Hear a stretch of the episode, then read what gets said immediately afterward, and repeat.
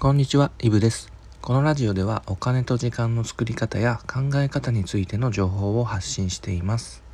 本日はマイナンバーカードのメリットというテーマでお話ししていきます。皆さんはマイナンバーカードをお持ちですかね？これ以前の放送でもお話ししたんですけど、やっぱりマイナンバーカードって意外と便利なんですよ。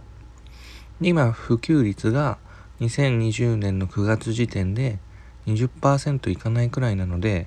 まあ5人に1人とかしか持ってないってことで圧倒的に持っていない方の方が多いわけですが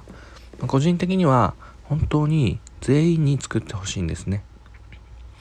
ただ具体的に何に使うのかっていうのがあまり知られていないところでまそんなところがあのマイナンバーカードを作る上でのまあ、少し壁になってるのかなと思ってますので今日はそんなマイナンバーカードでできることを紹介しようかなと思ってます。でこの内容がマイナンバーカードを作るきっかけになったりすでに持ってる人でもこんな使い方ができるんだなんて新しい発見の機会になればなと思ってます。でなんでこんなにマイナンバーカードを押すかって言えば、まあ、当然その時短に欠かせないカードであるっていうのは一つもちろんなんですけどプラスで今後お金を作っていく上でやっぱり外せないカードなんですよね。そこら辺についてもお話ししていきますね。で全部一気に話すと少し長くなりそうなのでちょっと何回かに分けて話していきたいと思います。で今日は一番分かりやすいメリットに絞って話していきます。でじゃあまあそれが何かっていうと身分証明書として使えるってことです。え？身分証明書？そんなこと？って思うかもしれないんですけどでそんなの他にも持ってるよって思うかもしれないんですけどそれがマイナンバーカードならではのメリットもあるんでちょっと聞いてみてください。でまず身分証明書ってことについて少しおさらいしておくとまあ皆さんもいろんなところで使うと思うんですよね。会員登録する時だったりとか、まあ、あと本人確認が必要な時とかって結構そういう機会ってあると思うんですね。で身分証明書っていうと大きく分けて顔写真がついてるものとついてないものがあります。でマイナンバーカードは前者の顔写真が入った身分証明書になります。で普段あまり意識しないかもしれませんが基本的には身分証明、まあ、本人確認っていうのは顔写真がついているカードだとそれ1枚で本人確認ができて顔写真がついてないカードの場合は2枚必要なことが多いんですね。まあ当然顔写真がなければ他の人が使ってもわからないですよね。なんで2枚持ってればさすがに本人でしょうってことなんですかね。でこの顔写真があるのが重要なんですよね。で顔写真がついてる身分証明書って意外と多くなくて、まあ、代表的なところで言うと免許証だったりとかパスポートだったりとかなんですけどでこれらを持ってる人は、まあ、今まで何ら困ったことはないと思うんですけど持っていない人からしたらマイナンバーカードってすごく重宝するんですよね。なんでもう持っていない人はもうそれだけでマイナンバーカードを作る価値があるかなと思ってます。で、あとは子供ですよね。子供って、まあ、もちろん免許証も持ってないですしで顔写真付きの本人確認書類って意外とないんですよね、まあ、幼い頃に海外旅行とか行ってパスポートを作っているとかであればあるんですけどなかなか子供の本人確認書類で顔写真が付いてるものってなくてそれをマイナンバーカードを1枚持っていれば、まあ、それで OK になってしまうってことです。で例えば子供用の預貯金の口座だったりあとは証券口座の開設だったりそういったのがとてもスムーズにできるので子供なんかも1枚持っていくとすごい便利ですよね。でここまでの話は、まあ、身分証明書っていう話なんですけどここからがマイナンバーカードにしかない本当のポイントです。それがマイナンバーの証明と本人確認が同時にできる唯一のカードだってことです。で、ちょっとマイナンバーの証明ってことについておさらいしておくんですけど、今マイナンバーの証明が必要な手続きって結構あって、例えば、まあ、先ほど言った預貯金口座の開設、まあ、これは今のところは義務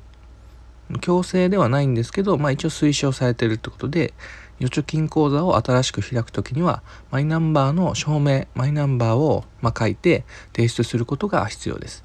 であと資産運用する時先ほど言った証券口座なんかの開設の時にマイナンバーカードを提出することがこちらの方はもう決まってますと。であとは就職先アルバイトやパートも含めてですねそういった時にマイナンバーを取り扱ったりあとは子供が生まれて児童手当をもらいますとかあと出産育児の一時金を申請しますって時も使いますしあとは確定申告する時なんかも使います。で確定申告なんてそんなの会社員だったら縁がないよと思うかもしれないんですけどやっぱこれも今後副業を始めるっていう観点からするとまあ重要になってくる一つの手続きです。であとは年金の給付だったり相続税の申告だったりと。で意外といろんなとこでマイナンバーの証明をすることになります。で、まあ、それら全てがやっぱお金に関わってくるところなんですねほとんど、まあ、預貯金だったり資産運用だったり確定申告だったり年金だったりと、まあ、どうしてもやっぱマイナンバーっていうのはお金に関わってきます。でこのマイナンバーの証明なんですけど方法がまあ、現状3つあって1つはもう何回も言ってるマイナンバーカードを使うこと。マイナンバーカードを使うことと2つ目が通知カードっていうのを使うこと。通知カードっていうのはマイナンバーカードの1個前みたいなカードですね。あの薄い緑色した紙のカードなんですけど、まあ、こちらを使ってる人が多いのかなっていうふうに思ってます。ただこの通知カードっていうのが今現状新規の発行が廃止されてしまったので、えー、と今年の5月25日ですかね。マイナンバーカードじゃなくてあの通知カードが廃止されてしまったので、まあ、これから生まれてくる子どもたちはもちろん通知カードは持ってないですしあとは今持ってる人でも住所とか名前とかが変更した瞬間に通知カードっていうのは使えなくなってしまうので実質はこの通知カードっていうのはもう使えなくなると思っていた方がいいですね。で最後の一つがマイナンバー入りの住民票なんですけど、まあ、こちらの方は住民票なのでやっぱり市区町村の窓口とかに取りに行かないといけないんですね。やっぱり住民票って有効期限もあるので、まあ、これはその手続きがある都度取りに行くことになるのでやっぱり僕個人としてはマイマイナンバーカード一択なんですね。で先ほどから言ってるマイナンバーの証明なんですけどこうやってマイナンバーの証明をするときに本人確認も必要なんですね。その人の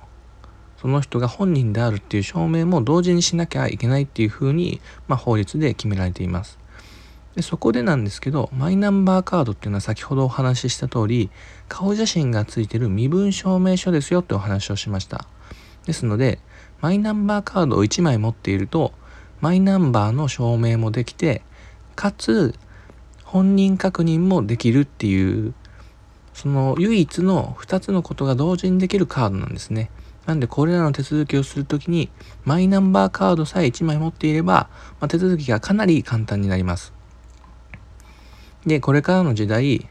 まあ、資産運用だったり、まあ、それこそ副業して確定申告だったり、そこら辺っていうのはやっぱお金を作っていく上で外せません。かつ、マイナンバーカードを持っていることで手続きがとても簡単になるので、まあ、時短にも欠かせません。まあ、そんなマイナンバーカードっていうのは、まあ、お金と時間を作る上でもう大きな意味を持つカードだと思ってます。なので、まあ、初めのこのラジオ放送してまだ間もないんですけど、まあ、最初からちょっとマイナンバーカードは、ま、全員持っていてほしいなという思いでちょっと今日喋らせていただきました。ということで本日はマイナンバーカードのメリットというテーマでお話しさせていただきました。それでは良い一日をお金と時間の作り方のイブでした。